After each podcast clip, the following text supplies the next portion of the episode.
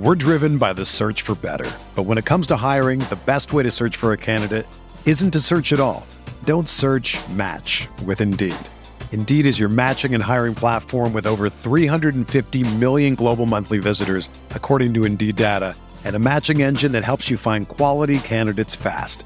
Ditch the busy work. Use Indeed for scheduling, screening, and messaging so you can connect with candidates faster. Leveraging over 140 million qualifications and preferences every day, Indeed's matching engine is constantly learning from your preferences, so the more you use Indeed, the better it gets. Join more than 3.5 million businesses worldwide that use Indeed to hire great talent fast. And listeners of this show will get a $75 sponsored job credit to get your jobs more visibility at Indeed.com slash BlueWire. Just go to Indeed.com slash BlueWire right now and support our show by saying that you heard about Indeed on this podcast. That's Indeed.com slash BlueWire. Terms and conditions apply. Need to hire? You need Indeed. Do you ever feel like you're always on? What do you do when you need a moment to chill? How do you like to hit the reset button to get ready for what's next? These days, everything is go, go, go. It's nothing but nonstop hustle all the time. Work, family, friends, a million pressing social issues, and an expectation to be on 24 7. Sometimes you just need a moment to turn off and hit the reset button. That's when you reach for an ice cold Coors Light, the beer that's made to chill. Listen, there's a lot going on in Green Bay right now, and I feel like we could all use a moment to chill with a Coors Light. See, Coors Light is cold lagered, cold filtered, and cold packaged. It's literally made to chill. It's as crisp and refreshing as the Colorado Rockies, perfect for a moment to unwind. Coors Light is what I choose when I need to unwind. So when you want to hit reset, reach for the beer that's made to chill. Get Coors Light in their all new look delivered straight to your door with Drizzly or Instacart. Coors Brewing Company, Golden, Colorado, and as always, celebrate.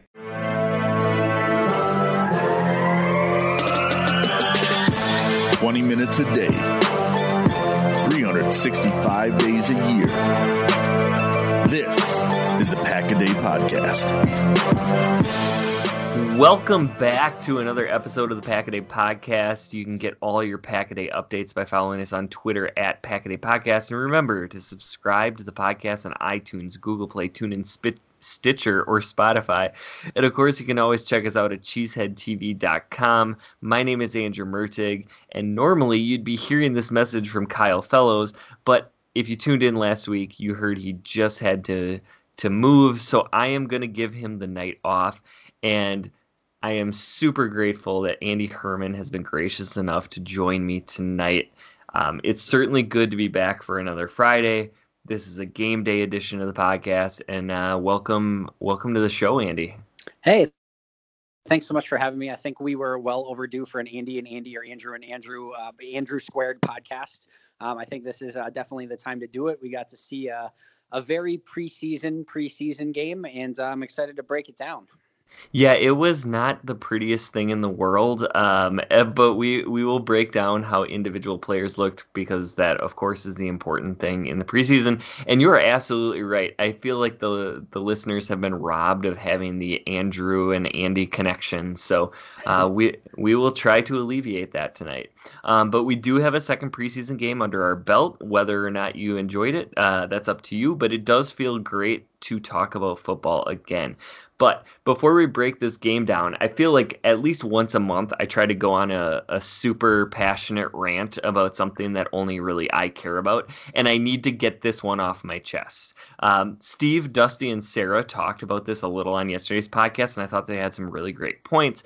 But the Aaron Rodgers quote about lowering beer prices to make the fans louder has kind of been stuck in my craw. So, first, yes, of course, Lambeau needs to lower the concession prices. Stop taking advantage of fans just because you can. They they could, you know, follow the model of the Falcons and, and some other teams that are moving into cheaper concession prices, but they won't because they know that they're never ever going to not sell out the stadium. Um, and I I have to say this. This hurts a little bit, maybe personally, but the Green Bay Packers are just as greedy as every other privately owned NFL team, and I don't see that changing no matter what number 12 says. But what really stuck out to me is the suggestion that Packers fans aren't loud because they are sober, and that to me is a little bit ridiculous. First, you don't need to be drunk to be loud. In fact, it's usually the drunk fans, in my opinion, that are yelling when Rodgers and the Packers offense has the ball. To me, there's a bigger problem with what I would call Midwestern politeness that nobody really wants to affect somebody else's ability to watch the game. So it ends up that everybody's just really quiet. And second, I don't think you have to stand up to be loud. I, I hear at least like a hundred, maybe a thousand stories every year about some old curmudgeon told them to sit down in Lambeau. Like I didn't pay for a seat to stand up. And I'm sure many of these stories are very, very true. However, you can't control the old guard of boring people. You you can control how it lets you enjoy the game. I I personally make noise on every single defensive snap, but I would guess that I only get to stand up for about 25% of them. So, to me, stand if you can, but always be loud. And my third and final point is you don't have to be a jerk. If somebody tells you to sit down, it doesn't do any good to yell back at them. It um, like they're not going to be able to yell at every single person in the stands. So try to win the hearts of the people around you. Let's get up together. This really starts with the front. You know, people have to stand up, and then the people behind them are forced to because otherwise you can't see the game. And I have been to playoff games, and I'm sure Andy can attest to this, where I basically stood and cheered for the entire game. And that's the kind of atmosphere that can be created at Lambeau every single regular season game. But it's going to take several people in each section to get up and get off their their seats and and be loud. Um, and and that's that's my diatribe for this week. I am excited that I got my first Andrew Mertig rant, uh, which I appreciate every Friday, usually when I tune in. So I, am excited that I actually get to participate in one. Um, I, you know, I think I, I, agree with the the vast majority of what you're saying here. So I'll be totally transparent. I, I didn't. I saw the Rodgers quote, but I did not see him actually deliver it. So maybe you can help me out. Was, was he saying it for? I would I would have expected that he was saying it tongue in cheek. It, it uh, but, seemed it seemed that way for sure. Okay.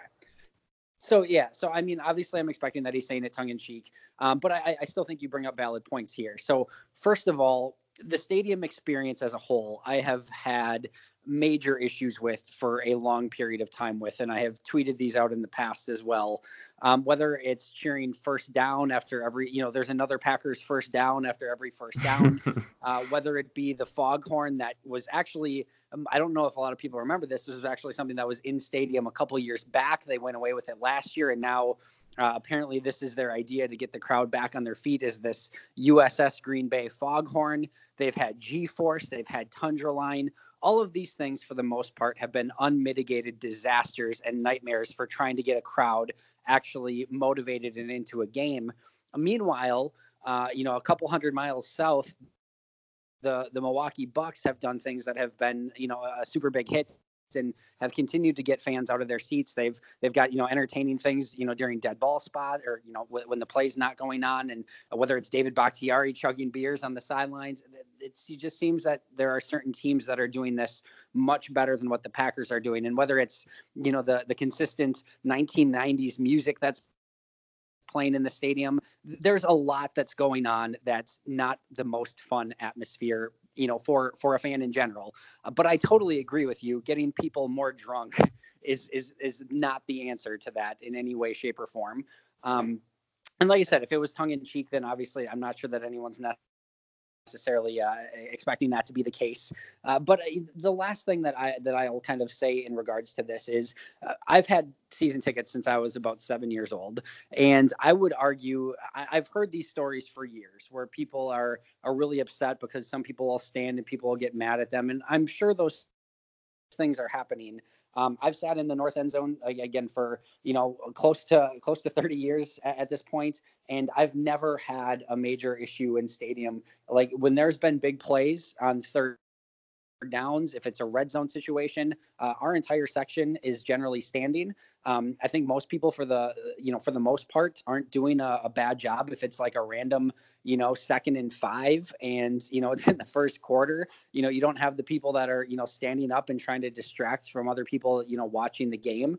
But when big plays come up, you know, people are out of their seats and they're excited and they're cheering and and so on and so forth. So I would say for the most part, I have not seen this being an issue. And like you said, when it's a big time playoff game, uh, I remember that kickoff game against New Orleans after they won the Super Bowl. That had a playoff feel to it. Um, even the second half of that Bears game when Rodgers came back last year, that had the feel to it. You know, those type of games, people are on their feet, they're excited, they're jacked up. So uh, if, if the Packers are doing their job. Uh, th- this has not, remember, been a major issue when they were a consistent, you know, playoff performer. And and maybe this goes back to entitled town a little bit as well. But when when they were a consistent, you know, playoff performer, they didn't need a reason to get the, the fans out of their seats. That was happening happening naturally. So if they get back to their winning ways, I think a lot of this is going to take care of itself.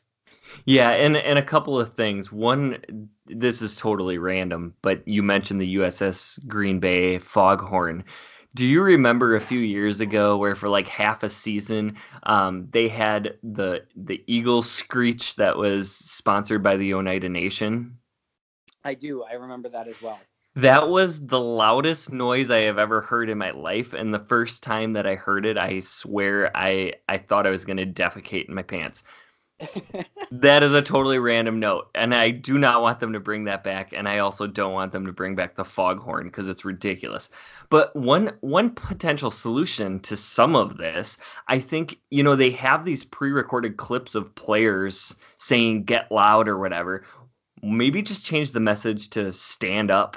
Right? Like, yeah. get players on the big board encouraging fans to get off their feet and then what what is somebody going to say don't stand up well the team is encouraging you to do it and so i feel like that gives it a little bit more backing i feel like they need a, a designated uh, like cheerleader, uh, like cheer person uh, for every game. And I nominate Tom Crabtree to be that person on the vast, vast majority of games. Like, like just bring back Tom Crabtree and just have him be the guy that gets everyone in the stadium riled up in whatever capacity. Just give him creative control and just say, Tom, I don't care what you need to do.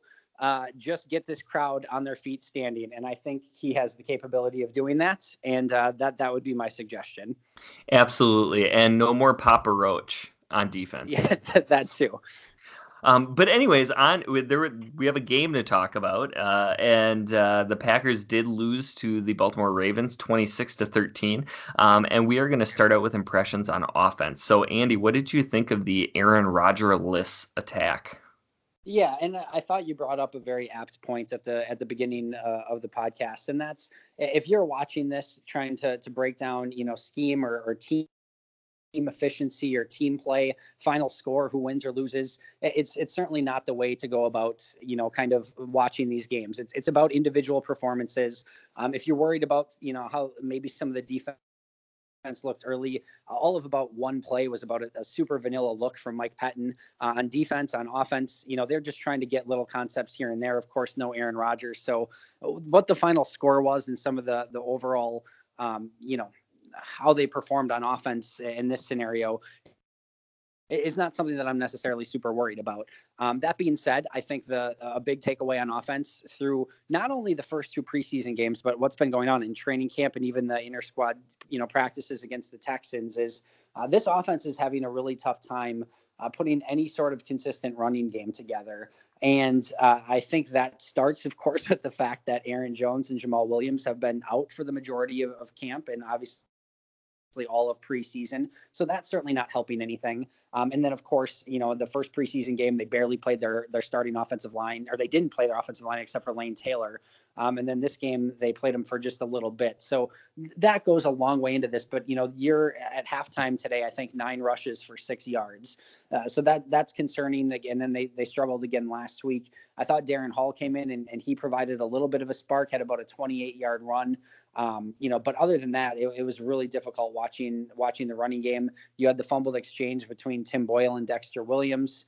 Um, so I, I, think that's a little bit of a concern on offense. On on the plus side, you know, Jake Kumerow just continues to make plays. His his route running continues to be solid. Um, I'll say this: he he was a player that in in preseason and in training camp last year started to show out. Um, I thought when he, you know, kind of got back from his injury last year and played in some of the games late in the season, I didn't see a ton there. I didn't think there was a ton of spark, a ton of flash, but I think he stepped it up even more coming back this season. And uh, to be fair, at this point, um, you know, the offense you know, clear as day, has been better when he's been on the field. And I, I think that's something that's certainly noteworthy as well. Uh, Darrius Shepherd continued to make some plays. I thought as a whole, if you were looking for a receiver or a, a position group that that kind of showed out a little bit, I thought the route running was much better uh, on offense today, and I thought receivers did a much better job of separating from Geronimo Allison to Jake Kumerow, Allen Lazard later in the game. Darrius Shepherd had a couple plays, so uh, I think those were you know kind of my main takeaways on offense. And then I guess maybe the last one would just be the play of the quarterbacks. And I thought today you saw what I've been seeing and what everyone's kind of been seeing in practice so far you know, I thought in the first preseason game, Kizer was that way. He really struggled to begin with and then kind of found his feet a little bit. Um, and then, you know, I thought Boyle played pretty well in the first preseason game. Uh, but overall, these are quarterbacks that have been very up and down, no consistency. You know, Boyle started okay and then had about a, I think he was four or four or five of five to start, even though they were shorter passes. And then I think he went like one of eight or something like that and just had a really tough patch where uh, he missed some very easy passes. Uh, but then comes back and he leads a touchdown drive, a couple really nice throws, including finding Shepherd for the touchdown. So it's just those inconsistencies. And, um, you know, Kizer did some nice things as well. I thought he had some big time throws where he stepped up in the pocket, but at the same time he looks very mechanical. It looks like he's thinking out there. Like it just doesn't ever seem natural to him. So I, I, have concerns with both those just those little incompletions from tim boyle where he's got receivers open and the ball's you know five yards in front of him and it bounces up. I mean those things can't happen. So uh, those those were my initial impressions on offense today yeah, and I I have to say Jake Kumerow continues to make me look foolish. Uh, I I have been hypercritical of Kumerow kind of throughout last offseason um, and sort of the cult like following, which I I always try to temper people's expectations, but man, he he just you're right. He looks different. He keeps making plays against top notch NFL cornerbacks. So it's not just a fluke that he's exposing second and third stringers. I mean, he's beating Marlon Humphrey on yeah, a route. a beautiful tonight. route today. Yeah, beautiful route. Um, so his his uh, success just keeps kind of stringing together, and and um, I you know it's it's hard to envision a situation where he's not a not just on the roster, but a critical piece of that. Um, but so you talked a little bit about the backup quarterbacks, and and I certainly took uh, some heat this week for praising DeShone Kizer and and you know saying that I thought that he was the clear number two. Um, you, you had had some input on that on the show uh, on Monday. Do you see any any differences now? Do you do you think Tim Boyle caught up a little bit tonight, or is that still just an area of uncertainty? No, I don't. I don't think he he did tonight. I, I don't think you can go through a, a, patch in the middle of the game like that. Um, I, I, think the, again, kudos to to him for bouncing back right after that and having a really because you could tell he was frustrated. Um, so to to have a couple drives like that, that you know he just knew he was missing some guys. He was frustrated. Um, you know, he in the huddle there was a certain play where he he missed. I think it was Tonyan on the the right side, and, and Tonyan's walking back to the huddle, and, and Boyle was owning it. He was you know patting himself on the chest, saying, "That's me, that's me." Um, and then to come back and, and have a drive after that where he just kind of forgot about the last two and came out and, and the ball came much cleaner out of his hands. That's positive to see. But when, when you're in a battle for a, a quarterback spot like that, it's, it's really tough to have two drives where you're just really inaccurate, uh, and, and, especially when it's against you know second tier defensive players. Now, at the same time, he's he's got a you know a patchwork offensive line in front of him. Uh, he he's got you know wide receivers that aren't Geronimo Allison and um, you know MVS and Davante Adams and some of these players as well. But uh, I would say this, and and it, I know you, you were referencing what I mentioned on Monday as well there has been nothing up to this point to make me believe that this is a, a battle between the two at this point. I mean, Kizer was the backup last year. Kizer has basically taken every rep with the twos. Boyle has taken every rep with the threes. And in, until there's some inkling from from this Packers coaching staff that they want to get Boyle involved uh, a little bit more with the starters to see what he can do, even a little bit, because there really hasn't been that. There's been one or two instances where he got in early. I think actually in practice this week, I saw somebody tweet that he got in with the ones before Rodgers on one drive this week. And then before that, I think there was one or maybe two where he got second string, um, you know, snaps ahead of Kizer. But it seemed more of just a kind of a change of pace more than an actual, you know, unseating of Kizer at that point. So um, uh, to me, he did not do uh, enough tonight to, to start getting him more in that conversation. And until I see something from LaFleur and this coaching staff that it's a battle, I, I have no reason to believe at this point that, uh, you know, Tim Boyle is in the conversation for the number two spot with DeShone Kizer. Yeah, and I think we we came off a game last week where there was some optimism about both the backup quarterbacks really, uh, maybe all three if you want to include Manny Wilkins. And and this this game really uh, put a damper on on some of those things, and uh, you, you, see the work left to do for both of those players. Um, but anyways, I want to talk a little bit about uh, what I thought about the defense. Um, for me, you know, along the line, the first unit very strong. When the subs came in, I thought you know Kingsley Keke really flashed. I continue to like what I see from Montravius Adams, and I think you know he's going to be a key part of that defensive line rotation. To me, Tyler Lancaster looks like a very average player. I know he's facing a lot of double teams, but um, you know I was really excited to see him as a solid run stuffing guy. But to me, he it, it's been a struggle the first two weeks, and James Looney didn't get to play much against the first or the second string um, for the Ravens, but he showed some flash plays later. Um, at edge, you know, Za'Darius Smith is pretty much what the reports are saying. He is an impact player, and um, I thought he had great backside pursuit on some players. This is a really, really difficult game to evaluate any of the edge rushers because the Ravens, obviously, you know, with Lamar Jackson in that first unit, they're running a lot of RPOs, they're running a lot of play actions and they're just you know trying to catch or slow down that pass rush. So sometimes the best play is just not biting on that fake, staying in your rushing lane, staying home, and and making a sound play. And um, you know, looking at the edge rushers later in the game, I certainly again took some heat this week about asking, and I was in fact just asking if Kyler Fackrell's job could be at risk, and he was totally invisible tonight. I I will admit I have a bias against Mr. Fackrell, so I, I do tend to focus on him a lot when he's in the game, and he was getting owned by a lot of the Ravens' second unit tackles. So um, the struggles there continue. Randy Ramsey had a really bad play in the fourth where he just rushed way too far up the field. He opened up an easy running lane and the Packers got gashed.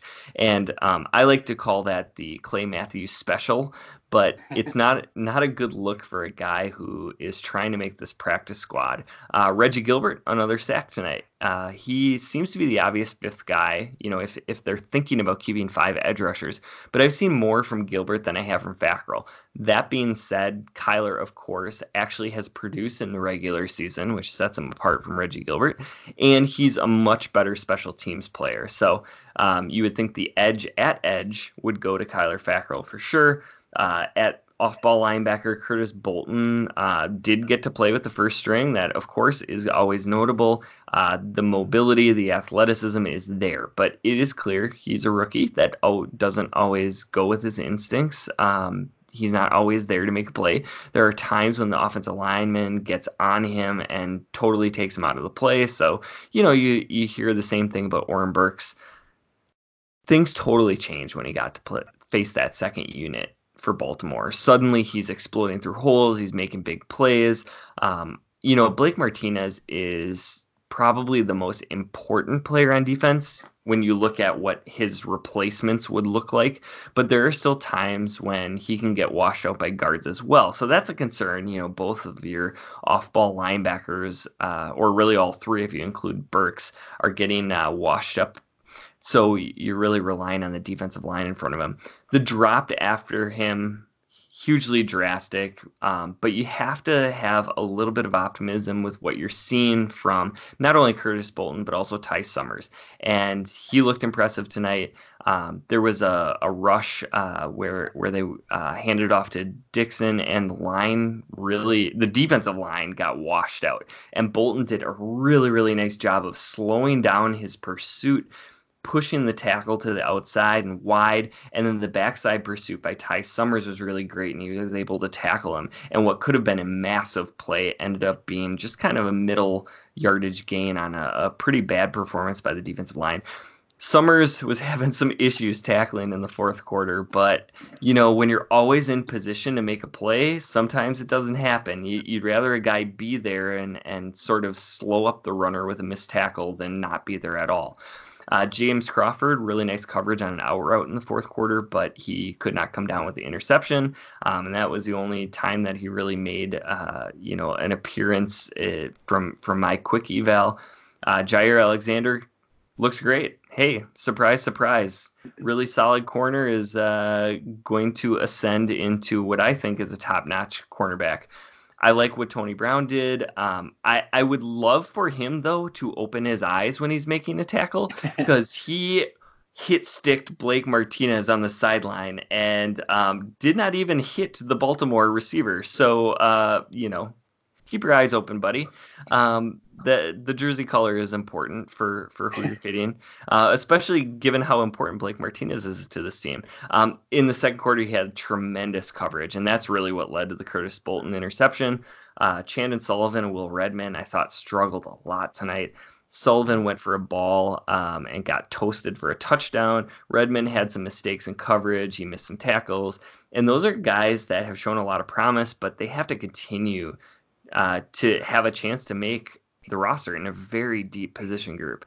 And Ka'dar Hollman didn't really get a chance to continue his promising camp because of that injury in the second half, and he never returned. Uh, at safety, I like Darnell Savage, uh, Savage's coverage on Hayden Hurst on that out route.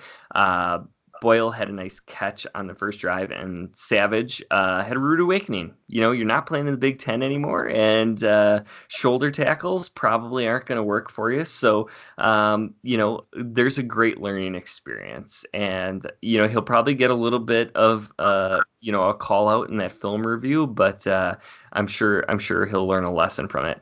Adrian Amos was just as advertised. Assignment sound, really good tackles to clean up the defense kind of hilarious that somebody tried to hurdle him and he just had none of it. Um, and so for a team full of guys who are going to take some chances, having that safety blanket and and I do mean that pun uh, behind them is going to be really important with Amos. So did did you have any impressions on the defense? Yeah, I think uh, Kingsley Keke continues to flash through two games. I thought you hit that one right on the head. Uh, that's a player that, uh, to me, through two games, just his athleticism. They played him some inside, they played him some outside. Uh, it's funny. I actually, I'm not a huge, uh, you know, James Lofton announcer guy. I kind of miss Rich Gannon, but I thought he hit the nail on the head where uh, he said basically. Um, you know that teams are questioning whether he would play inside or outside but uh, so far it hasn't mattered he's got great positional versatility and i think he's continued to show that through two games and i think he's going to be a solid rotational player uh, that gets that that you know maybe 10 to 15 maybe even up to 20 snaps in certain games this year so i really think they found something there um, you know, hopefully, the, it seemed like the lone injury that came out of this game was Ka'dar Hollman, and he he's really been playing great football. So hopefully, uh, he can kind of bounce back and get back on the field quickly. And then, um, you know, I thought Curtis Bolton was the other player. So when you kind of tran, you know, transpose uh, or juxtapose, I guess, uh, Curtis Bolton and Ty Summers next to one another. Well, first of all, I thought Ty Summers basically had the exact opposite game that he had from a week ago. So last week he had, I think, like you know, eight or nine, or I think ten tackles, but you know, missed a few here or there. Uh, today was kind of the flip. I, I, had him at at least five missed tackles, and you could easily argue to sixth um, you know, for him today. Uh, whereas, you know, he made a few others. Uh, and like you said, he was all around the football again. And you can teach tackling. That's a fundamental thing. You know, flying around the football and filling gaps and, and those sorts of things is a lot tougher to teach. And, and in fact, most of the time you can't. So there's a lot of promise and a lot to like there with Ty Summers. But he came back to life just a little bit today. Whereas Curtis Bolton, uh, I thought, you know, he was actually Pro Football Focus's highest rated player on defense uh, for the Packers last week. And uh, when everyone was talking about Ty Summers, myself included, uh, you know, Green Bay, meanwhile, was putting Curtis Bolton in as their their starter alongside of, of Blake Martinez in practice, and that continued today. So uh, Bolton is definitely making a name for himself, and I know we're going to talk special teams next. So this is a, I guess, maybe a good segue. But it wasn't just on defense that Bolton was shining out with the pick and the the sure tackling. Uh, he he looked good on special teams as well. So uh, you know, it's it's tough to call an undrafted free agent a, a lock, you know, post you know second preseason game.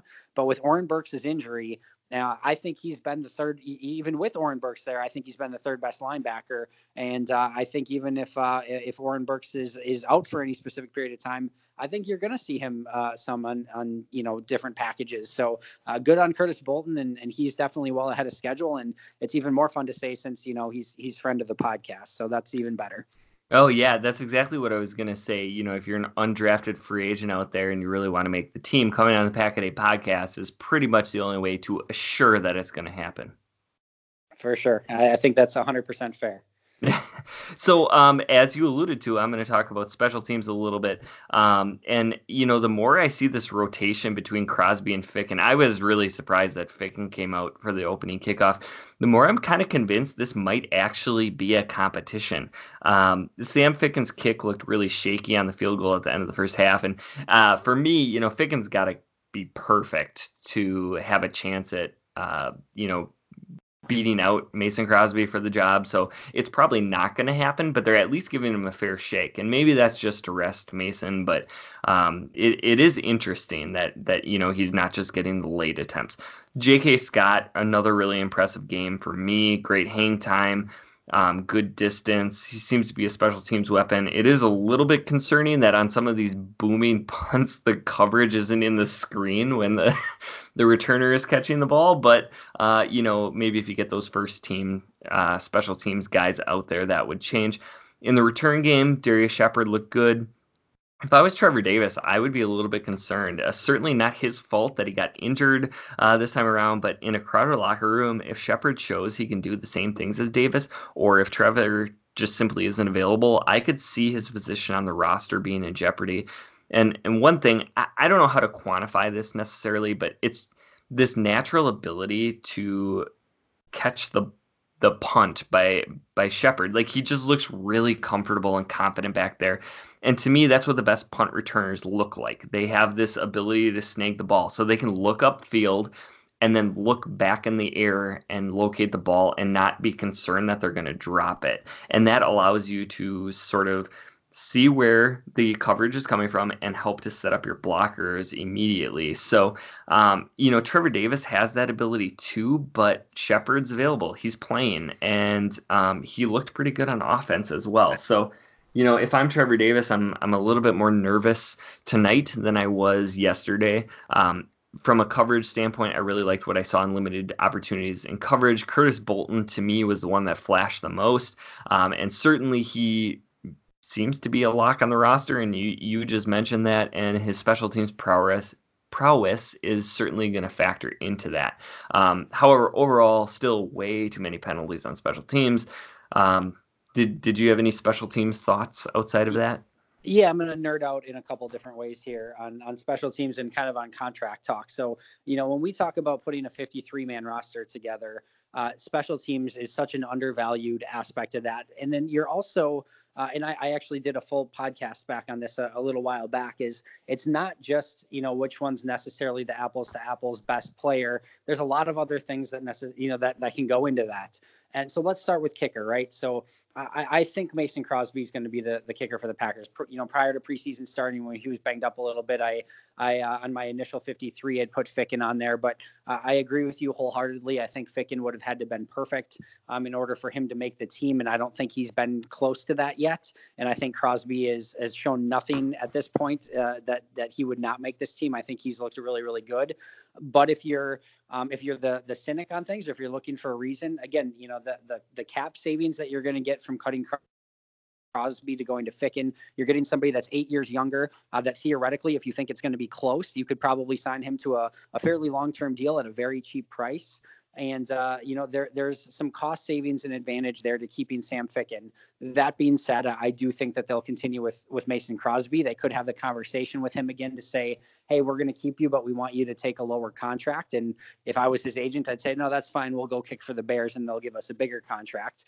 Um, in which case, they'll say, okay, you know, we're good. Um, you know, so I think that probably goes nowhere. And I think ultimately, you know, again, Mason's kicking for the Packers this year, but that's an interesting one. And then, you know, we go down one more to, to Trevor Davis versus, you know, Darrius Shepherd, right?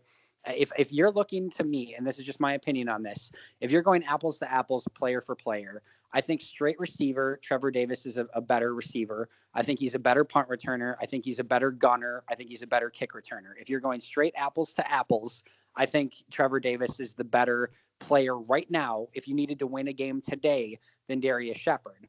But again, you're talking about all these different things that go into that decision, right? So, uh, you know, first and foremost is the injury history for Trevor Davis. They've talked about it ad nauseum already that you have to be available, and, and that's just a common football thing. If you're not available, it doesn't matter how good you are. The best ability, blah blah blah, is availability. But it, it, there's a truth to it. If you can't stay healthy, you can't stay on the field. You can't help the team, and that is a huge advantage that Darrius Shepherd has. Furthermore, you're looking at a rookie player on a rookie bare minimum contract for three years in Darrius Shepherd, whereas Trevor Davis is in on the last year of his deal and it's more expensive than what Shepherd's is. So uh, that's a massive, massive, massive advantage for Darrius Shepherd. The fact that you have him on three of the cheapest controllable years you can possibly have. Where again, if it's apples to apples or if it's pretty close, you would much rather have the guy that's on the cheap contract for three years than the guy that's going into the last year of his deal. So again, if, if it were me and I needed to win a game tomorrow, I want Trevor Davis if they're both healthy.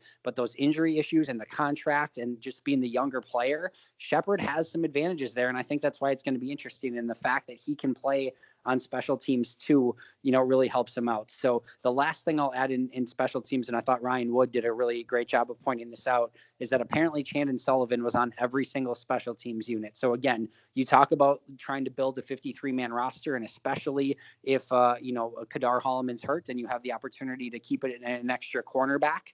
Um, you, you talk about a guy who can play on every special teams unit that has a ton of value. And then you add in the fact that Sullivan's kind of been all over the field throughout training camp making plays. He's going to lose sleep tonight because there was a play that you know he gave up the touchdown tonight, and not only should he probably had a, a pass breakup on that, he easily probably not easily, but he could have probably had at least a chance at an interception. So uh, you know he's going to lose some sleep over that one, but when you're on every special teams unit, that gives you an advantage as well. So just some some interesting storylines that I think are going to be prevalent when when you know Gutekunst and company are trying to build that 53 man roster.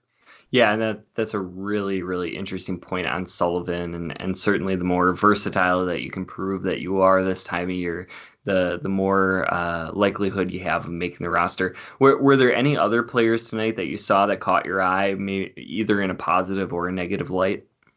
I don't know that there's a, a, player that's necessarily caught my eye in a negative or positive way, but I, I, think you know this is the second game in a row where you know Rashan Gary has played a ton of snaps and he's really kind of failed at least at first glance uh, to make a major impact. I know there are a couple rushes that I saw where he came screaming around the corner again, or at least had the opportunity, and it just, you know, the, the quarterback got rid of the football. So he had a couple of plays that I, I noticed already. Uh, I'm really interested to go back and look at his tape a little bit more because he had a lot of time in there with some of the second and third stringers with the Ravens too. He basically played, you know, a good chunk of about the, I think all the second um, I, am intrigued to go back and really see what he put on tape this week to see if he did any better. But there were a couple of those plays again this week. They showed up in college from time to time. They showed up a little bit last week where he's just kind of jogging around. There was, um, you know, one specific play uh, where uh, you know the the quarterback um, you know kind of bought time and was you know kind of hanging around, hanging around, hanging around. And it wasn't just Gary. There were a couple other ones that were kind of jogging to the play, and then the quarterback kind of got back in the play a little bit, and then all three of them kind of had to realize, oh, we still have to go after this guy. Um, so just a, a, couple things like that where I don't want to make any snap judgments, you know, on a, on a preseason uh, game on on you know not all 22 tape, but it, it, it's at least enough where it, it's catching my eye that I want to go back and watch it closer. Yeah, and it will be uh, nice to see Derek Carr, Mike Glennon, uh, and Nathan Peterman next weekend instead of Joe Webb and Lamar Jackson and uh, uh, the Penn State quarter former Penn State quarterback Trace that's McSorley. Trace yeah. McSorley. Because man, the Packers edge rushers have no chance to tee off against these guys. They're just you know sort of uh, trying to prevent them from making big plays with their legs. Um, I I have to say, you know, the one the one guy that we haven't had a chance to talk about that really stood out to me, Elgton Jenkins. Um, I, the the two holding calls. I mean, I I, am not so sure that they were uh, particularly legitimate, but his position versatility, the fact that he's, you know, playing with the ones and then, you know, continuing to show what he can do, it's just super impressive and and a guy I don't think a ton of people were super excited about the the pick, but um, he's a guy that I have a strong feeling is going to make a big difference during his rookie season. Yeah, and even if it's not during his rookie season, I mean, this is a player that's going to see at least two contracts in Green Bay and uh, you're going to be talking about Elgton Jenkins as one of these, uh, you know, draft and develop players. That's you know, seven, eight years from now, we're we're still going to be talking about where he is on the offensive line. You know, he's just that type of player. Yeah, yeah. He, there's certain players that you go see in practice, and they they just look the part, and you just kind of know, uh, you know, kind of immediately. And and he has that that uh, you know that kind of first glance look to him, and then he backs it up on on tape, and he's got he's got a ways to go from uh, you know being a you know obviously a finished product product at this point, but he, he's just one of those guys that at this point seems very easy to project as a very solid starter for the foreseeable future for the Packers whenever that that opportunity may come up. Absolutely. And uh, we went colossally over time tonight, but it truly has been a uh, honor to get to talk with you and and I'm really excited about about uh, this and you know maybe we'll just kick Kyle off permanently I don't know it, you know, it, you uh, you get Wally pipped. You know, you're out one night and then somebody takes your place. Yeah, it's funny. One of my favorite things, uh, just nerding out again about the podcast in this scenario is is when like there's mashups of different people who haven't worked together before, and like I get to like hear those episodes. For some reason, like those are my favorite ones because I just get to, like you you hear different people play off of each other, and it's always a little bit more interesting. So this is another one of those examples, and this was a lot of fun. So thanks for having me on. Yeah, th- thank you again for for filling in, and uh, th- this has been the Pack-A-Day Podcast. You can find Andy on Twitter at Scotty Sports, and you can find me at Andrew Mertig. Remember to also follow at Pack-A-Day Podcast. Please subscribe and rate the podcast if you like what we're doing. Tomorrow's episode is going to be hosted by Mike, Tyler, and Chris, and they will further break down the preseason game. You can catch Kyle and myself back next Friday uh, with a breakdown of this the third preseason game against the Raiders. Uh, thanks for listening, and as always, remember.